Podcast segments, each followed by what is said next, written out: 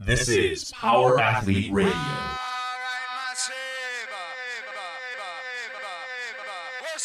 With your hosts, Denny K, Professor Booty, and the Luke Summers. And now, toes forward, hips locked, shoulders set, and retract those scapulas. It's time for some knowledge bombs.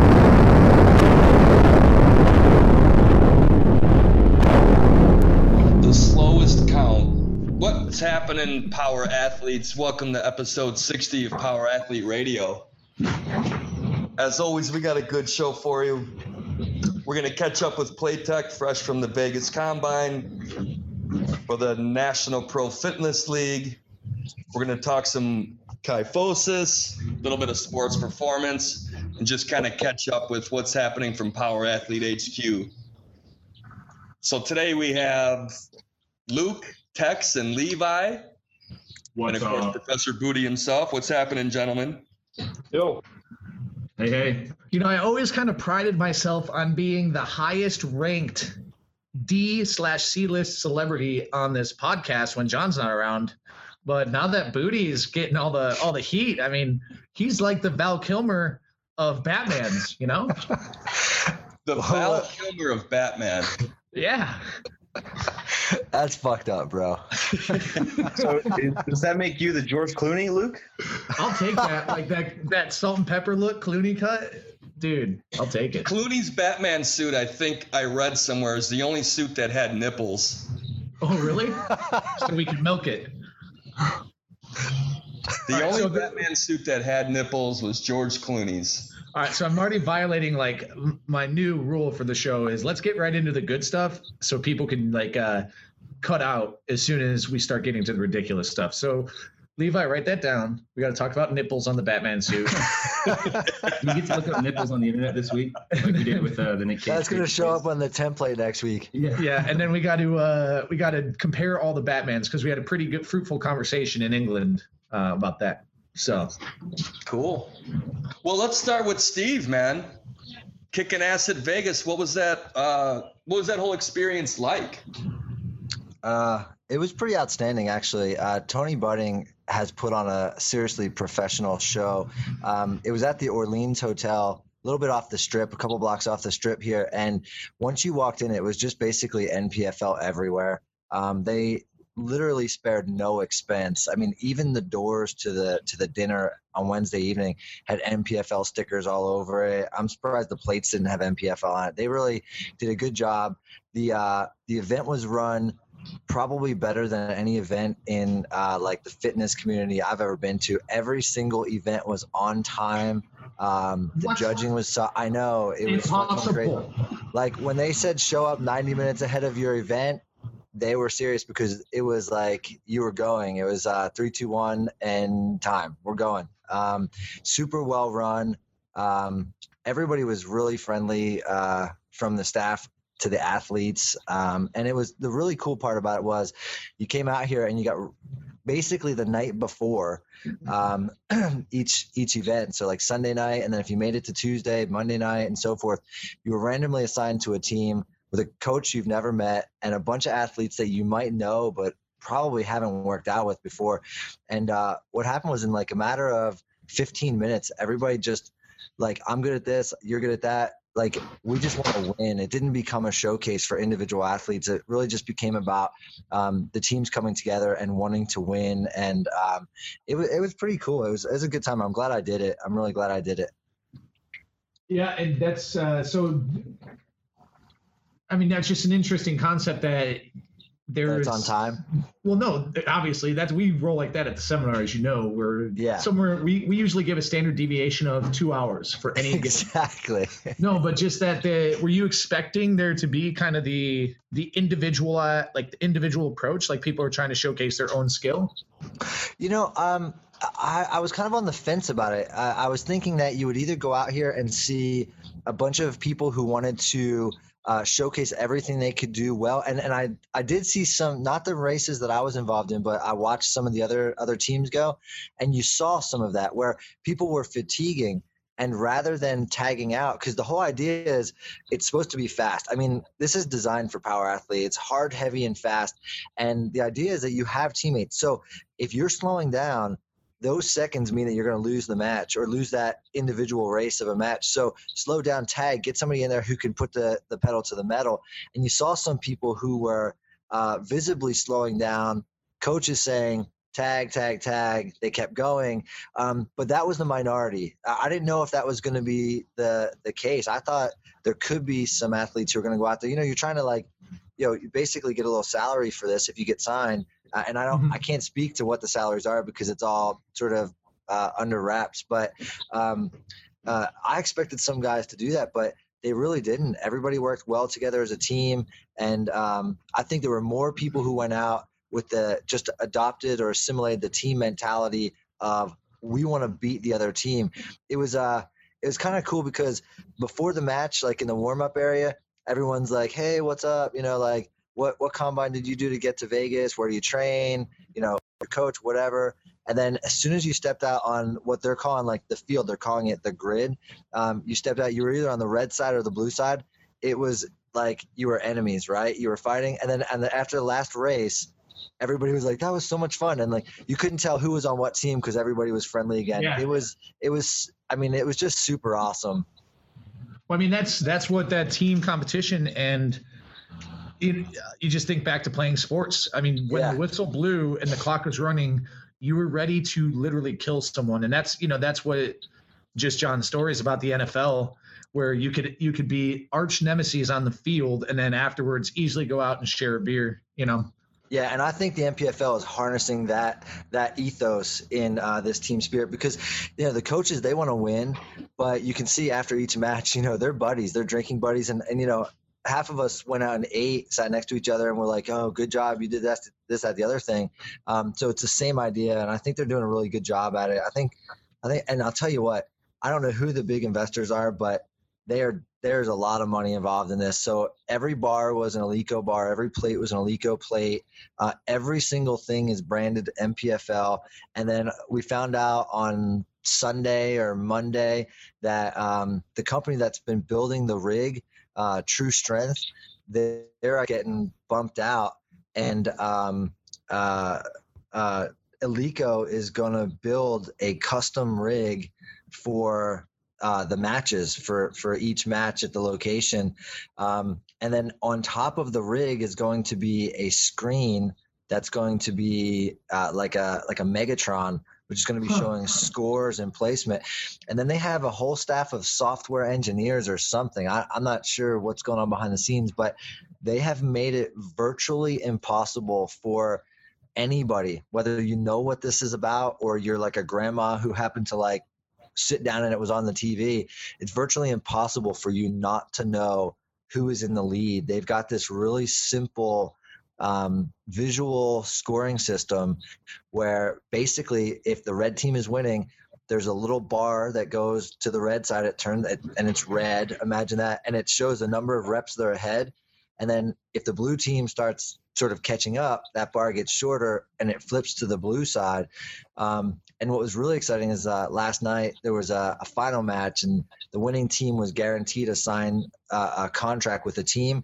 And it literally came down to the last event, which was um, the last race and the last actual exercise, which was 25 thrusters at 100 pounds. And then after you do the 25 thrusters, you have to sprint about 80 feet, touch, change direction, and then sprint to the finish line, which is 100 feet.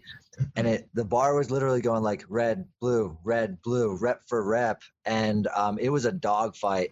Um, so it was cool, and everyone's on their feet, and it, it makes it you can you can you can see what's happening. And I think if these teams get community backing, like you know, like where where people are, you know, this is my team, I want them to win. Um, it's going to be pretty exciting. It's going to be pretty exciting because I mean, so this you, was just a tryout. This was a tryout, and there was probably you know over a hundred people in the stands, standing, cheering. Uh, it, was, uh, it was it was pretty exciting. Outside of the athletes, Steve. What's that? That's outside of athlete the the athletes and their family, oh, or do you think um, a little it was mostly that?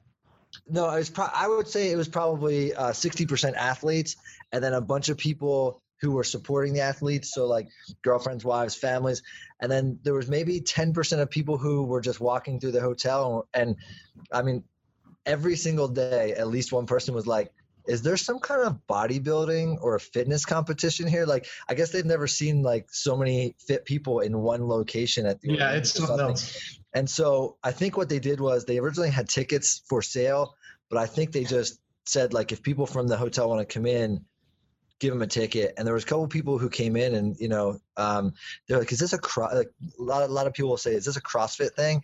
And you're like, yeah, it's kind of like that. You should come check it out. And they check it out and be like, wow, that, that's pretty exciting. Those guys are moving some big weight and they're strong and um, doing some, you know, L rope climbs, back roll over to supports on the rings, you know. So like, in addition to just lifting heavy weights, you got to do all this like crazy Cirque Soleil shit.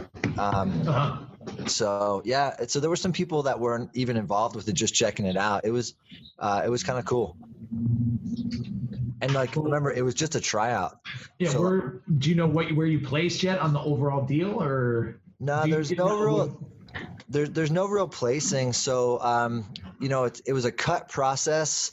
Um, some people after day one um, talked to some people and I guess signed like some letters of intent, so they didn't move on. Um, I, made it to the third day. I didn't make it to the final match, but I made it to the final day. So I, I competed all three days. Everybody who went who came out to Vegas is eligible, um, but there's no real ranking per se. I mean, no team came up to me and said like, "We've got to have you on our team." So that might mean that you know, I, not, nothing's going to happen with me. Um, but you know, I'm just gonna. I had fun, and so uh, July 10th uh, in Miami, I guess the teams get together and they're going to do a draft. So um, select athletes, and I, I, guess somewhere around 80 to 90 people need to be selected.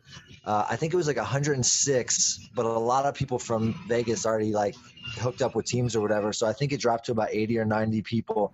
Um, but then you know I'm in the masters category, so that that's uh they don't have like 10 masters athletes. So um, I don't really know where I stand.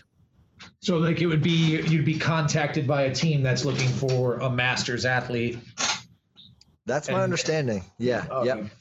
Yeah, and every team has to carry an over 40 has to actually like every match they have to play an over 40 male and female um, and then they can have a number of reserve athletes but whether they're going to keep 40 plus athletes in reserve i mean like my, part of my brain says like it'd probably be a good idea to keep a 40 plus athlete in reserve because they're probably the most likely to get injured but then you might not want to waste those reserve athletes on old guys. So it's right. I, I, think each of the teams are doing it differently. I, I talked to um, steve bowser. He's the uh, coach for miami surge uh, last night at like the dinner. They had like a nice little dinner with drinks and stuff last night.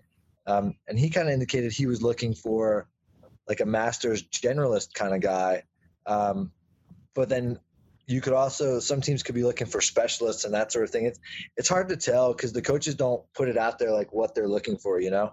Right. Keep it close to the chest, or maybe they just don't even know. Yeah, it could be that. It could be like they're they're keeping it close, or if something pops up that catches their attention, that might be you know because it's so new. I don't think they even know, to be honest. Yeah. So did you feel that you went in prepared based off the training that uh, you were following? Oh yeah, yeah. I mean, I would uh, the doing the field strong and uh, has been perfect, and doing the power athlete stuff for for as long as I've been doing it has been uh, just absolutely perfect. I mean, the workouts are short. I think the longest workout time is uh, seven minute time cap, and that's for the the, the ladder. Um, and you have to run every athlete through the ladder so you figure each athlete gets you know 45 seconds or so to to work through a ladder. Um, and you know the the time limit for some, I don't think the first race of every day, I don't think anybody finished it because they just miscalculated the reps. Um, so um, it's super fast, four minute, five minute, six minute, seven minute time caps. They are they're heavy. Each day got progressively heavier um, and fast. So I think I think Field Strong is I mean, I wouldn't trade it for anything. You know, I'm sure people are doing some other things, um, but yeah, I think Field Strong is all around, especially with like the new Olympic lifting cycle and the way it cycles through different uh, facets of training. In the in the end of the day, I think it's going to be the most comprehensive for this type of athlete. Yeah.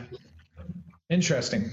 Yeah. Yeah, no, man. it's- Me, I mean, uh, me and Tex, we, you know, we were eight hours apart trying to keep up with it, and uh, you know, on our own, doing our own little mission out in the UK, working with, uh, I guess, paving the fu- the road for the future of Power Athlete HQ, which is going to be some exciting stuff. But no, man, we're proud of you. And I, you know, I, I got a couple texts when I landed and some emails late about you looking for movement prep. You know, movement prep for this specific combine. Were you were we able to get back to you, any of us, or no? Uh, no, I don't think so. But I, you know what I did is I, I went back and looked at my training journal and like looked at the events I was going to be doing. And so, you know, obviously I'm out here to deadlift, you know, so looked at the days that we deadlifted on, uh, on field strong and tried to use some of that stuff.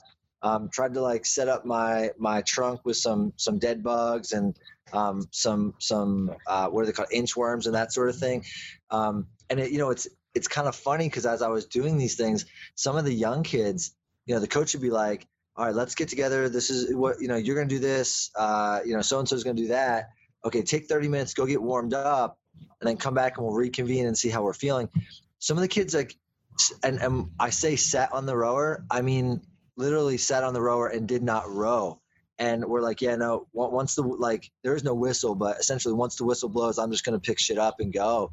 And I was like, fuck that. I'll kill myself. So I ended up like walking out. I'm sweaty and warm. And I felt really, those, those dynamic movement preps and those warm ups, uh, they really helped me a ton. So, I mean, Tex, Tex, What's can that? you, um, Tex, um, you know, we just talk about lactic acid response and and preparation, movement preparation, dynamic movement prep, and priming your system for specific time domains and energy systems. You know, if these, I'm just there's such a market, Tex, for for like teaching people how to fucking prepare physically for the demands of this competi- this type of competition because it's the same thing even at throwdowns. Like people are over there doing neck roll arm circles i'm gonna fucking crush it.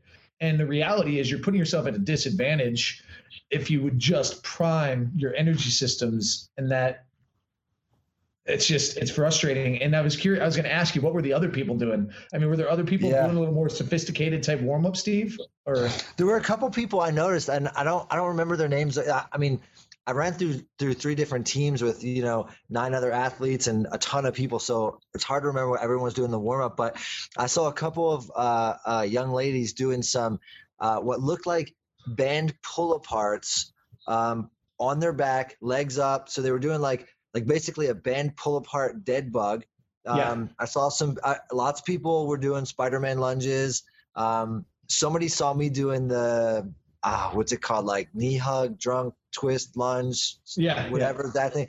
And then like I did a couple of those uh, with some Spider Mans and some cocky walks and um, some dead bugs. And then I saw somebody else doing those lunges. So they kind of adopt. I think people were kind of watching what other people were doing.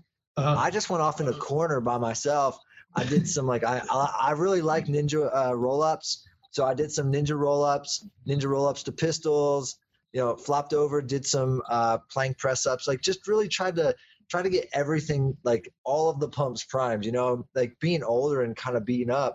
I need a long time to warm up. I mean, I was in the hotel room, and like a half hour before I went down to the warm up area, just you know with the voodoo band and trying to just like break some stuff up make sure i'm loose and warm and covering myself in tiger balm and um, but so lots of people their warm up was essentially just hitting the lifts so Yeah. if, uh, if, the, if the movement was a hang snatch they would you know hit the bar hit uh, it was in pounds so whatever it was like uh, 135 pounds and then 200 pounds and then like all right yeah i'm good and you know okay i guess you're good um, it it seemed weird to me, but but some of the kids are so strong and and and I guess limber and young that um, maybe they feel like they don't need the warm up. What I kept thinking from like my coaching perspective afterwards is seeing some of these absolutely like just super talented young athletes if they primed their body in a way that that we do at power athlete the the level of performance and the level of athleticism i feel like could go through the roof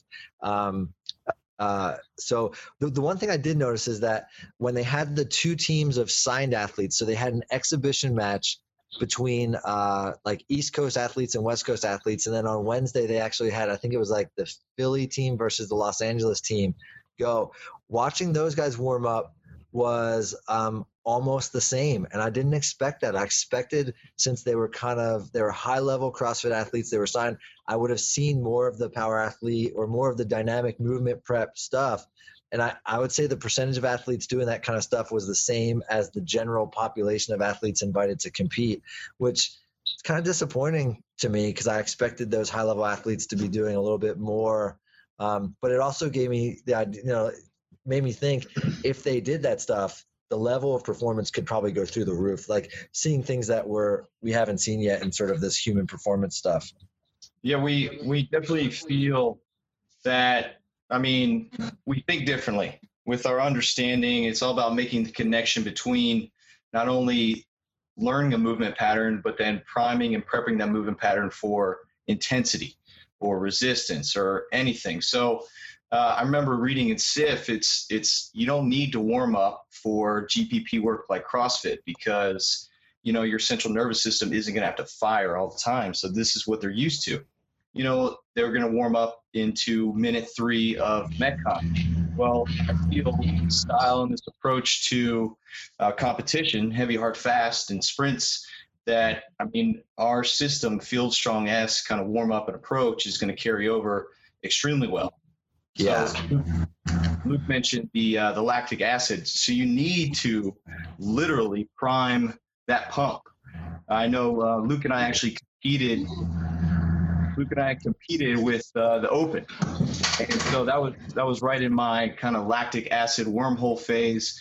And so I think uh, I think I beat him three out of the five just by taking a lactic acid system approach. I was not in shape for CrossFit, but one workout and taking a quality movement prep and lactic acid priming the pump approach, uh, I was able to beat him on, I guess, three out of five.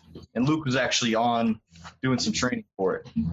Yeah, and then uh, the, coincidentally, Yeah. those those were the days that I, you know, I didn't have a suitable warm up or like I'm not making excuses, but it was like I wasn't prepared, and you know, if I had a little more time to jump in, prepare, uh, rather than just doing like, all right, I'm gonna just let the whistle take me type deal, I think that I would have performed better. But yeah, it was funny when Tex would every time Tex would text his time on our group message, I'm like, show me the video. This is fucking bullshit. And I hit up Paula. I'm like, Paula, I don't care if you're vouching for him. I need video to tell me the truth. And then sure enough, Tex Tex records a video, but couldn't figure out the new iPad, so he couldn't show me when I'm down in Tampa. So I'm gonna let this be still just kind of an asterisk in the record book. But well, I mean, either way, right? Like, I'm I'm sure that Tex isn't isn't fudging the truth here, but one of the things that like psychologically I realized was that um, going into this event and even training now, I couldn't imagine training without without prepping the systems. Like I I feel um, uh, what you were saying, Tex, is that you know three minutes into a metcon you're warm, but why not be warm and prepped for the first minute you know for the first second um, I, I my th- you guys have shown me the light for sure and my, my thinking about training now and the importance of movement prep and warm up um, almost you know it's it's it's funny i think of training now and maybe one of you guys said this to me is like um, uh, that's the most important part yeah like squatting big or deadlifting big is great and all but it's going to be bigger if you do these things first yeah, Yeah, and the uh, I I I've been obsessed with warm up ever since I was a player and a coach because you had to be ready at the first whistle. Uh, I remember Yeah, just yeah. uh, yeah my freshman year I broke my leg I was on the sidelines and three minutes into the game we're down four nothing. There's little I could do to get these guys going, but just thinking like, all right, just just take mental notes and preparation, and then I was able to have it like a successful next few years playing because I was doing suicides while guys were just joking around, throwing around. yeah So and then I just applied, you know, uh, what I was feeling as an athlete, and actually did some research in a in guys that actually knew what they were talking about, and just kind of made some connections. So I mean, literally, I'm gonna do a warm up reflection every single year and just add everything I'm learning. I think uh, I'm going to take some mental notes over this over this year, and then really write an in-depth piece on uh, mentally getting yourself right. Mm-hmm. Yeah, yeah, that I, that I would like to read that piece. You know, it's interesting. You talked about breaking your leg. Um, the only two injuries I saw, and I didn't watch every single match, but the only two injuries I saw were um, the East versus West, like the already pro signed athletes um, on the on the West Coast team. Uh, a young lady, I, I don't know who who these people were because they don't have jerseys on or anything, and I don't I don't I guess crush on CrossFit athletes maybe, um, but a young lady ruptured her Achilles, and um, another uh, Alessandra Pichelli, Alessandra Pichelli, I don't know. I think that's who it is. Uh, I think she tore her pec on chest to bar pull-ups, and um, I didn't watch. I didn't watch them warm up, but in hindsight, I wish I I kind of did because um, those were the only two injuries that I I can recall. Like you know, major injuries. I think one guy I, well, one guy hit a box and had to get stitches. You know, I fell off a box and took a chunk out of my shin. But like real injuries, like debilitating injuries. Yeah. What? Um, so how was how was the Achilles how was the Achilles ruptured? What was the event? Box jump overs. Um, uh, she went. Ah. She went. She went over once, came back, and then basically just fell to her knees and and had this look like I am not standing up, like something is not right here. So they they dragged her off. Um, and uh, then just like uh, I guess did they were they able to replace her and finish the workout? Yeah, yeah, yeah. So then that's yeah, kind of cool, else. like but like shitty, but you know. It, yeah, no. So both injuries actually, um, it was. Uh, I mean, it's run like a professional thing. So like, it's live time. There's no whistle to stop play. So it was okay. You're hurt. Tag. See the medic, and then the other people keep working to finish the event because mm-hmm. they wanted to win. So yeah, that's from cool. a from a spectator perspective, it was okay. The person's injured like the event is still going let's check up on them afterwards right um, mm-hmm. so it was kind of cool i mean not for those um, athletes obviously yeah my my take on that that's different i like how they just kept the thing going uh, feel bad for her but um, in, in terms of our, our warm up and what we're trying to do. So when you see, and Steve saw those guys, I know everyone knows what he's talking about is if uh, the movement's hang cleans, guys were doing hang cleans to prepare.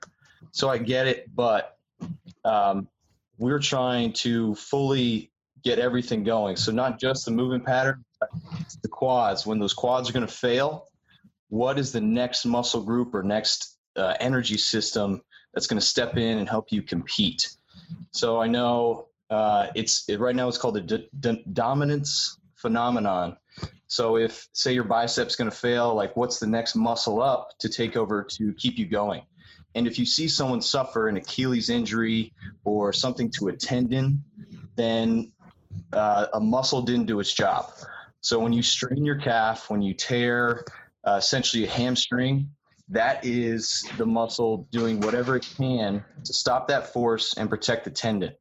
So that's the dominance phenomenon. It's not only what muscle is going to step up next, it's going to be what muscles are protecting and taking all the force away from the tendon, the Achilles, uh, the ACL, and things like that. So we our our warm up is all encompassing, uh, all encompassing, and definitely this conversation I hope can shed some, shed some light on how we differ, and definitely Field Strong you can see it in action. Yeah, written. yeah, yeah, and even you know we're, we're one yeah. thing we were talking about yeah. over. God, text you over the pond is uh, just how can we get more sophisticated with some of that movement demo to make it more accessible? Because you know we pride ourselves on people helping people and like that we can save some lives. We can save some achilles. We can save some knee injuries for field sport athletes coming up you know as long as they know how to prepare. And perhaps you know we're tex was talking at the seminar this weekend like um he was giving the traditional pregame warm up, which is okay, take a run, 400 meters about, maybe 200 meters, touch a pose, come on back, get in your lines, 10 across, five deep, team captains, right over left, one, two, three, four, you know, clap, clap, clap, left yeah. over right. And you're just doing this stupid fucking warm up routine that is. Man, like if, if, if as a player you knew that and you break out from that warm up or when you're in drills, you step aside and you start doing some of the more valuable components to to a movement prep or competition prep. I mean, it paid huge dividends. So like, you're ready on that first play. Yeah.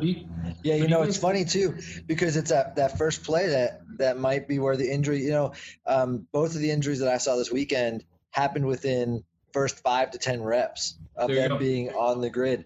You know, and so that's where like you you might all right, there's three minutes to get into the Metcon, but it, I mean, in this particular sport, there is no three minutes. You're on there for like 30 seconds to a minute at most, and then that is off. A, and so that is a failure to warm up right there. That is a guaranteed failure to warm up. Yeah. And these fucking so these people are professional now professional athletes who neglected to approach their their competition by failing to warm up, and they're probably out for the season. You know? Yeah, and, and both of them are games athletes, so that's going to affect that too. Yeah, yeah, no shit, man. So, would you guys say that it's a lack of education or just kind of a cockiness of, hey, I move really well, I don't have a lot of obstruction in my movement, so I don't need to warm up that much? Uh, I'm going to go with our three limiting factors for coach. Uh, knowledge, they don't know. They don't have experience because every other competition has been longer. It's something like this 30 seconds in and you're done. And and then ego. Maybe they're those young guys, those young guns They're sitting on the rowers. They don't have to warm up now. But I don't think their uh, professional uh, fitness league career is going to last very long if they take that approach every single event, every single day. I guarantee how they warm up for the event is how they warm up every single day to train. Right. Well, you see a lot of other programs out there that you could follow online that don't have a specific warm up, like uh, you know Field Strong that prepares you for the day, and it just says. I, I don't think there are any. Yeah, it just kind of get the heart rate up for ten minutes, and then you know let's get into it or whatever. Get your chili hot. Right. yeah. You know, I think I think you're right. I think it's probably lack of knowledge on the athlete and the coach. And um, you know, one of the things I can reflect on from just personal experiences, you know, I used to be the the person who'd go in my garage and it would be it could be middle of fucking winter and I would just start um, and what I do, I tore my bicep tendon.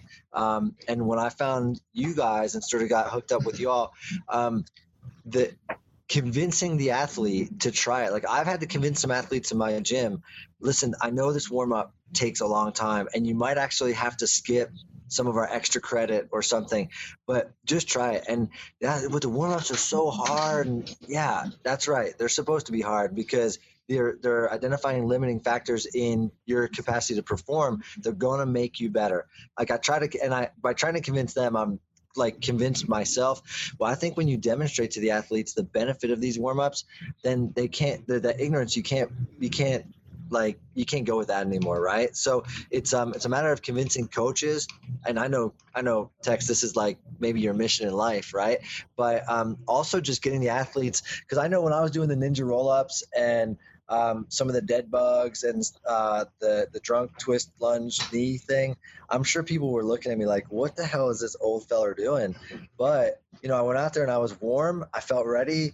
Anything that the coach said to do, like I, there was definitely some movements I was not like I wasn't psychologically prepared to do because I wasn't. But somebody had to tag out and I had to jump in, and I felt good. I felt good doing it because I was I felt ready. Yeah. Uh, so I'm I'm even writing writing a piece on the World Cup and soccer uh, right now, and so Luke and I watched some games, and we saw one of the USA uh, players. He he tore his hamstring. So you trained four years for this this one event, and then five minutes in, you're done.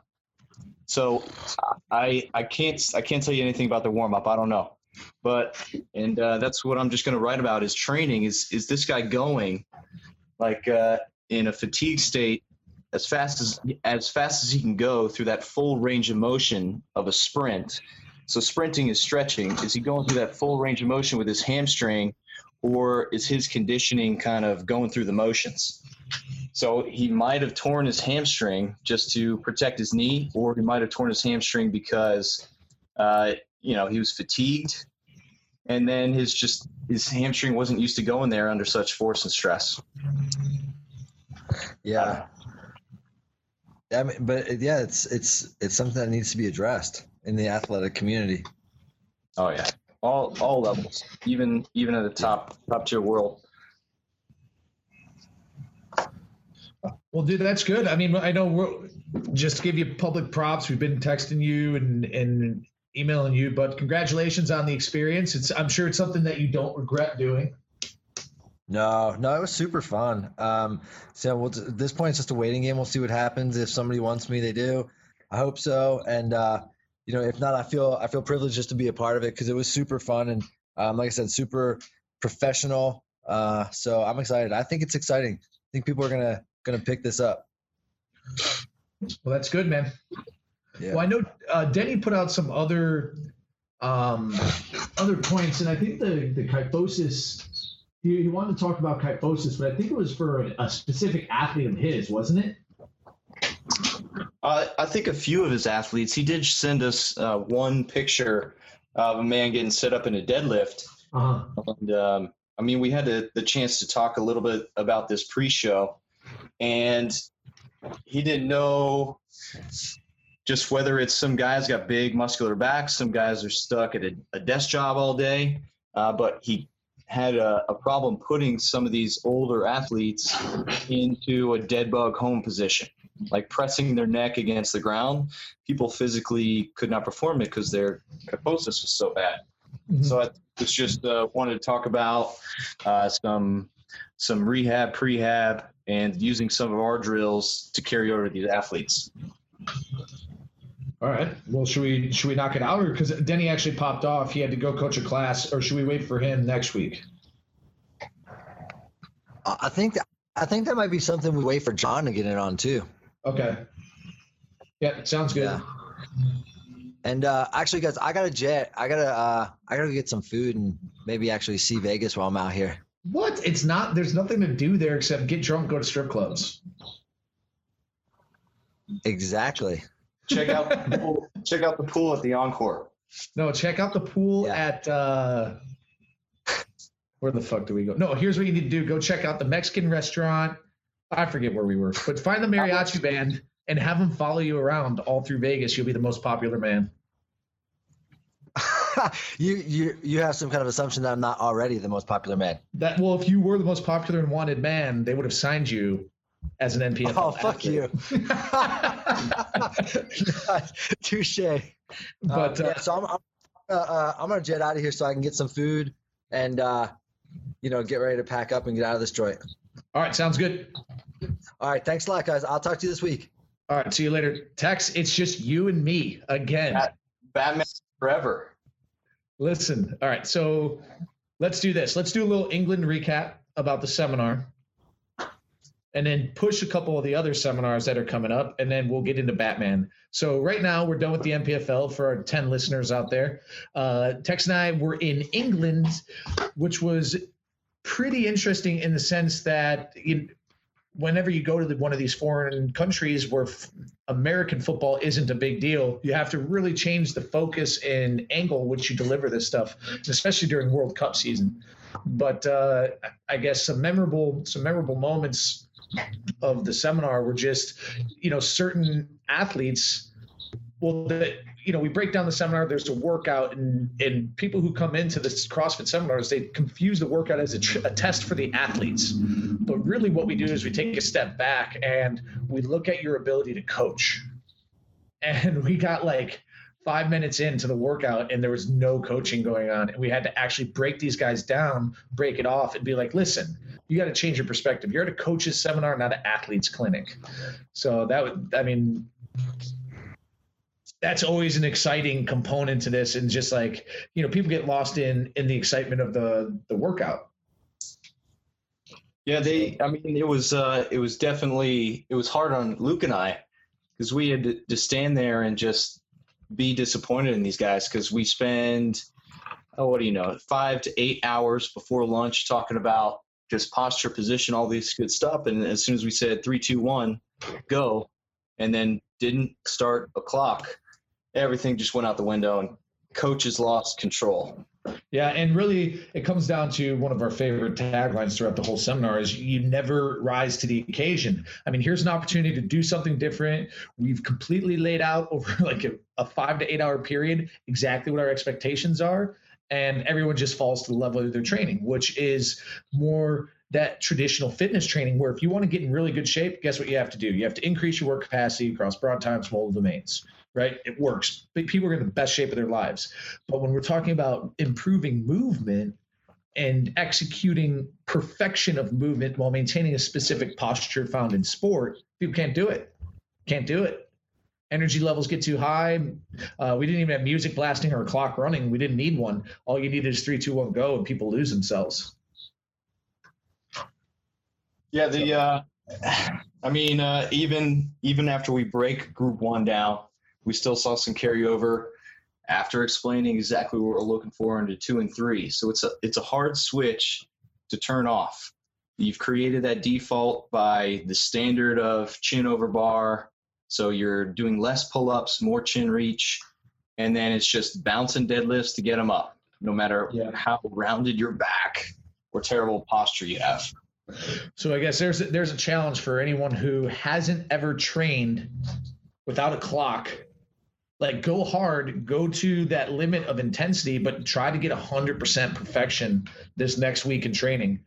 Shit, today's training. If you're listening to this today and you still have to go train, to do whatever workout you were going to do, even if you go to a box and the clock is running, take the clock out of it and try to make perfect movement perfect mm. movement through through your training and just just see what the what the stimulus is. And you know what? If you don't get that torch and we're not sizzling you off the ground then get on the airdyne or get on the rower or get a prowler out. And then feel free to take yourself to that place where you know you can get kicked in the nuts and not even know it. Do it after that.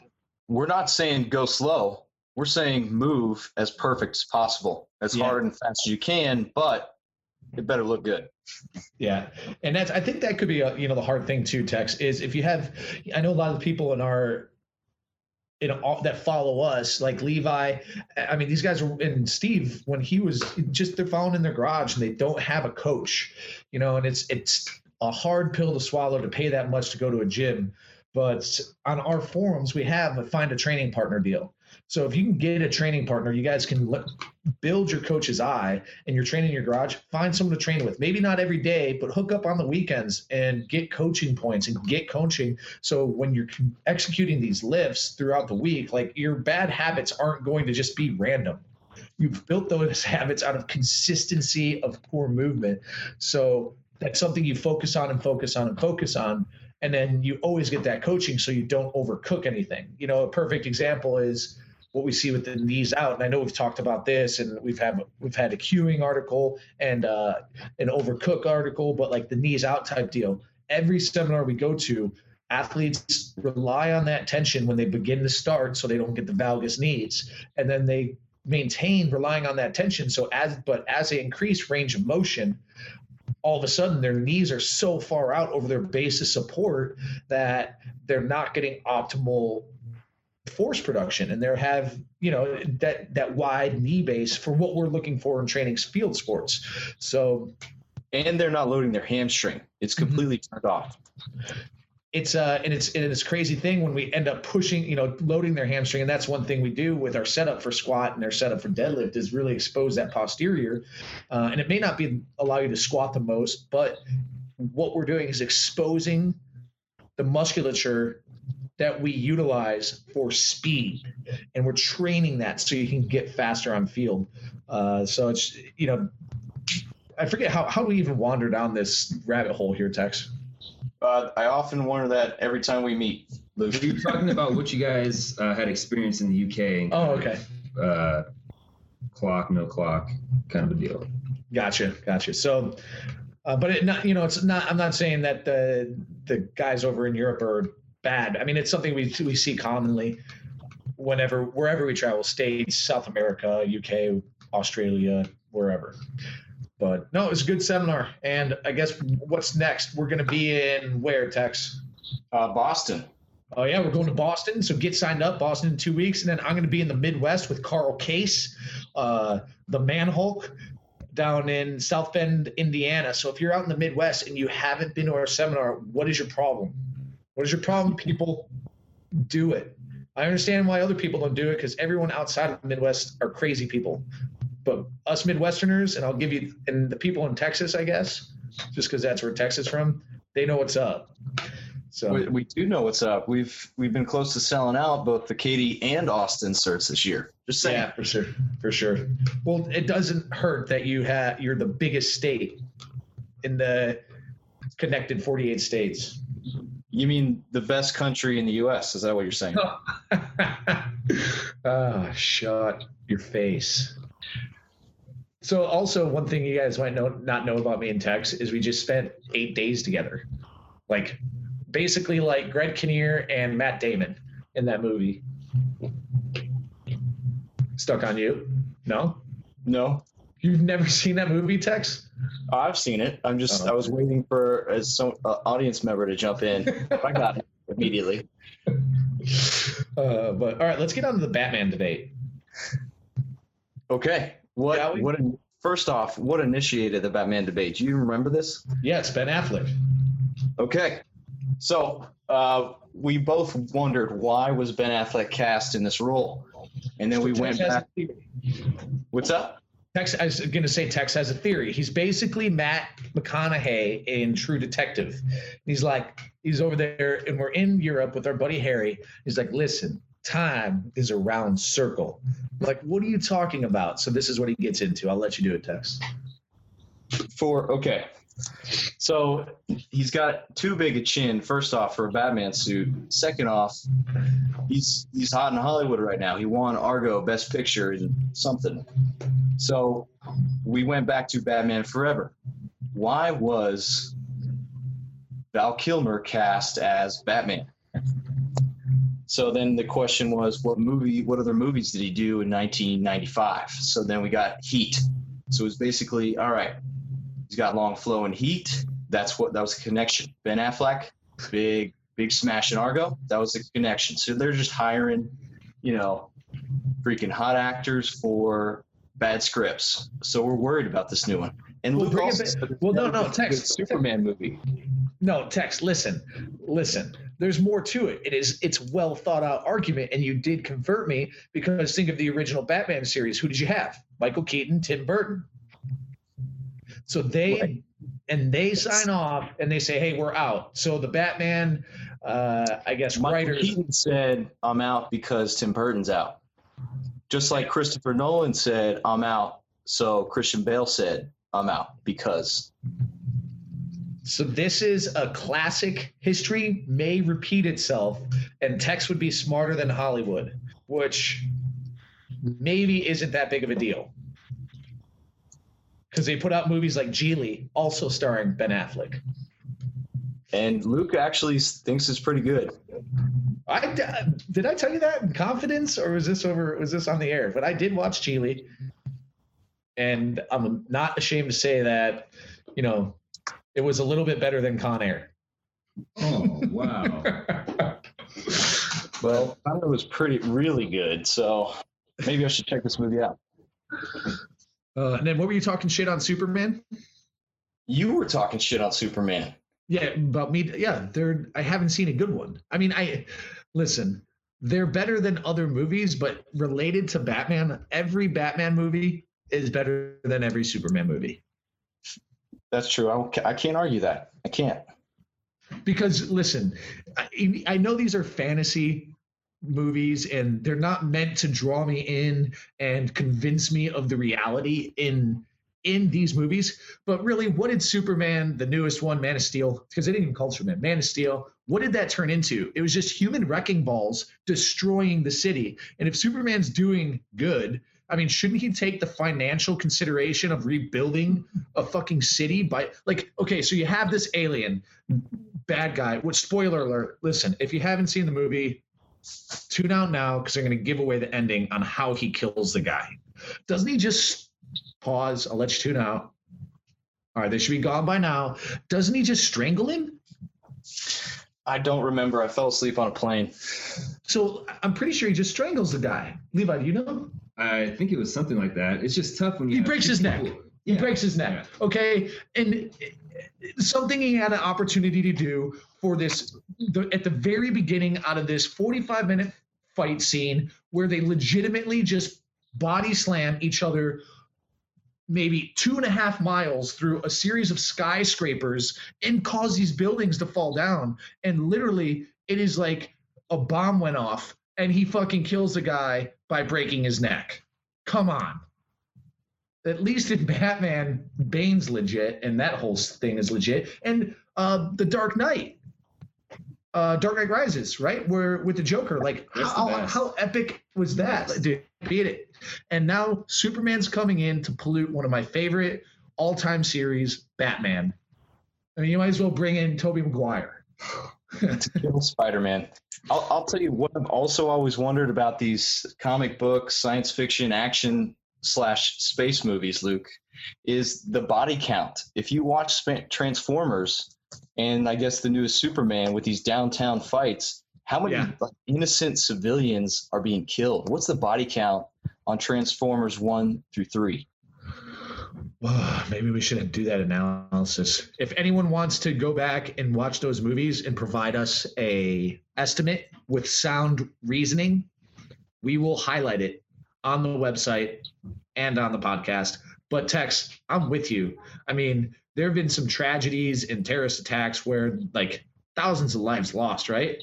And that like those events are so small when compared to some of these fight scenes. It's out of control. Yeah, I haven't seen the new Godzilla either. I mean, that's when like a bad guy you know is going to destroy a city.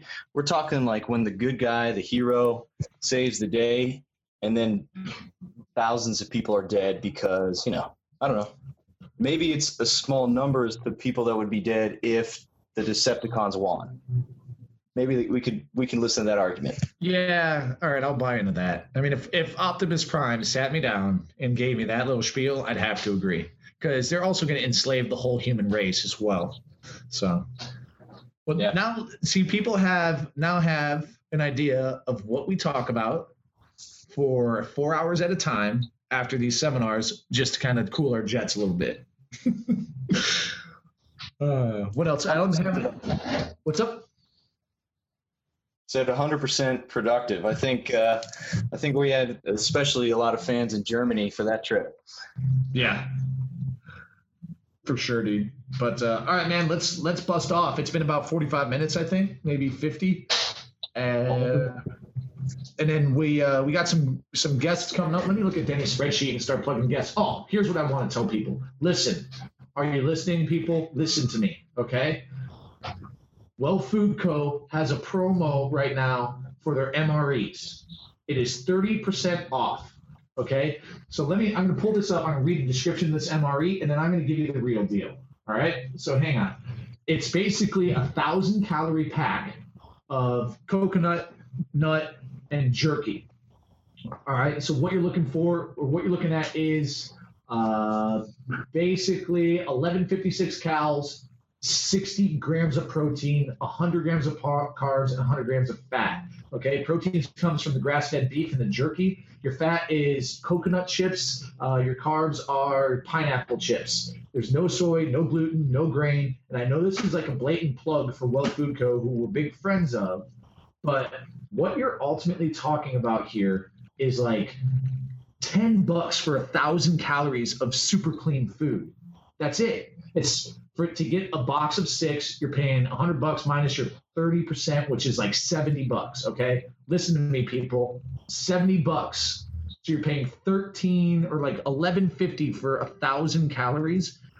I know that you want to cook your own food and be a true caveman and hunt your own bison and beef, but like seriously, you got to go crush these. I got one six pack for this next week uh, and I'm to go back on. I just I don't know. I didn't know how much inventory they had because I didn't want to buy them all. So get your MREs now, 30% off. Coupon code is travel, capital travel, 0614. T R A V E L for those of you who can't spell, 0614. Uh, we're going to have a link in the show notes, or just go to wellfoodco.com and go to their snacks and treats section and get the paleo MRE. All right. It's crazy. But uh, there's there's my rant of the day, I guess. Tex, have you had that thing? Uh, yeah, dude. What, how do you think I survived the trip? Yeah, MREs. Yeah, I had I had a bunch of carne bars. Uh, so I'd, I'd shout on those carne bars. I just wish this deal was two weeks ago. But either way, good product for sure. Uh, all right, man. Good stuff. Anything anything else that I'm missing that we got to close on? Uh, Wade's Army, keep it going. Uh, I know Harry and I are working on the new T-shirt design, so people look out. Yeah, and then what? Uh, do we have any key dates on that? The uh, I mean, goals, the games. We'll uh, we'll see what we can work out. Okay, sounds good. I know we have Robb Wolf coming up. Uh, let's see. Let me see what the final date is. Uh, the 10th of July. So we got Robb Wolf on the 10th of July coming up. Uh, we're going to talk with him about nerdy paleo stuff. Probably be really boring. Uh, and then me and Tex will just bring the bring the energy. With yeah, more we, oh, we also had a good uh, good contact I got. His his name's Mark Watts. He runs the Elite FTS podcast. So just uh, another strength and conditioning coach at the college level who's, who's been through the grinder, much like myself, and now's found uh, some good company. So we're going to get him on and kind of wrap with him a bit. Do we close the time, the guests on that, or the, I, the date? Still, it's July twentieth. All right, July twentieth, and then uh, yeah, Mark Watts, there he is, and then we also have uh, Chyna and Freddie we got to get them on with in light of Chyna's games appearance coming up, and then Freddie, we want to talk with him just a little bit more about SWAT and stuff like that because we have some questions in the hopper for that. And then uh, we're hoping to get Scott Wilson on. So Scott Wilson's a guy from down under who was with Platek at the the combine, and we're just gonna get get a feel for what they're doing down in Australia and and get his take on the combine. So it was good stuff, guys. So thanks, Tex. Yeah, yeah, we'll talk. Good job. Good job. All right. See you, Levi. See you home, my friend. See you, Tex.